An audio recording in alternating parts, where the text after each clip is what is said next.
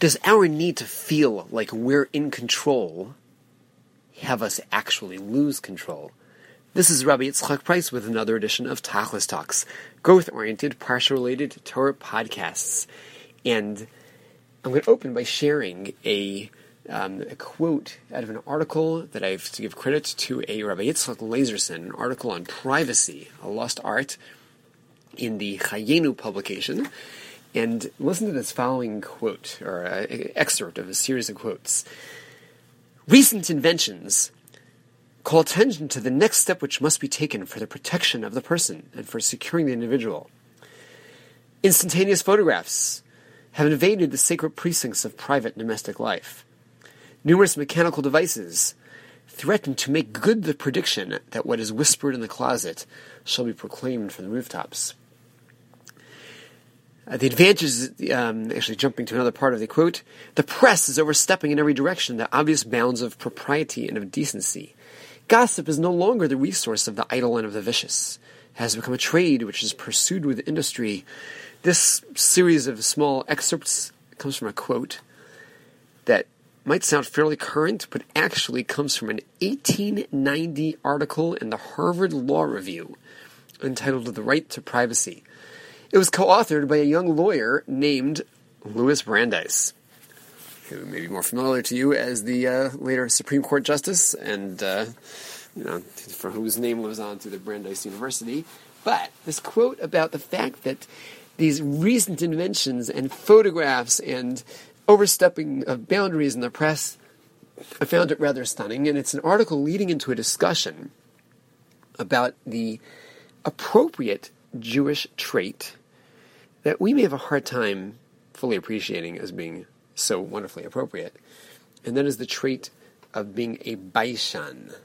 A baishan uh, is um, actually the English word bashful, comes from baishan, and aside from being one of the seven dwarfs, it refers to the trait of not having to be front and center.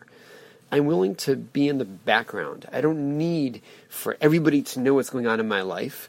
And the, the Baishan isn't eager to know what's happening in everybody else's life either. I'm in my own space. I'm in my own place, and you're in your place, and I don't need to be in your place to feel that I've got an existence, and hence I also don't need to know what's going on in your space to feel that I have existence. This trait of being the Baishan, a certain bashfulness, a certain focus on the inner self without having to be uh, clamoring for my position of note in front of everybody else. Is a trait that's far from common and certainly things have not gotten better since the 1890s and we're in a world that people are quickly uh, making sure that every nuance of their life is, is known on social media and you know what I have for breakfast in my Instagram account and I've updated my, my Facebook status to let you know about the change in my uh, social network as to who I am or no longer uh, schmoozing with and comfortable with. But the extremes of this are ultimately rather damaging and uh, fairly evident in the degree to which we lose a sense of self-worth. I want to move to a issue in our current Torah portion that is a fascinating parallel to this. The second of the ten plagues is the plague of Tzfardeya, usually translated as frogs. The word Tzfardeya actually literally means is singular. It would mean frog in the singular, and I'm not getting today involved in those who argue that it might mean uh, crocodiles, but let's go with frog. But the Torah describes the Vatal HaTzfardeya, the frog rose, and then the spread of the Tzfardeim and the plural of the frogs in a way that sounds like we started with one frog. Now, arguably, some would understand frog in the singular means the infestation of frog, meaning the many, many frogs that are the singular infestation. But many understand that no, the Torah is describing we started with a frog, with eight Tzfardeya. But as that frog was causing a nuisance, and somebody whacked the frog, it developed into more. And then when you whacked that larger group of frogs, you ended up with more and more. And each time you would hit the frogs, you had more and more, which later mythology borrowed this idea and uh, twisted it into um, you know, later mythology and then into other uh, works over later uh, literary pieces. But it came from this medrash describing the tzfardea, the, the frog, developing to the many other frogs. So the obvious question is fairly soon after uh, this started, this process started, the Egyptians should have recognized it's not a good idea to whack those frogs each time you hit a frog, you end up with more frogs. Just stop, hold back, and don't allow this destruction to to to expand and to develop further and further, more and more intense. So why can't they hold back? Why are they continuing to hit the frogs? The Steipler Gaon, the great Rav Kanievsky of the last generation, points to a stunning, irrational element of kas, of anger, and that is that when one is angry, when I'm angry, I need to feel like I'm in control. I need to display the fact that I'm in control, and I do something that actually causes myself more destruction. And if we think this is just the Egyptians hitting the frogs, do you know anybody who ever was in a little bit of a feud with somebody else and they couldn't just let it go? They had to get the last word in, even though that caused the feud to develop further and further.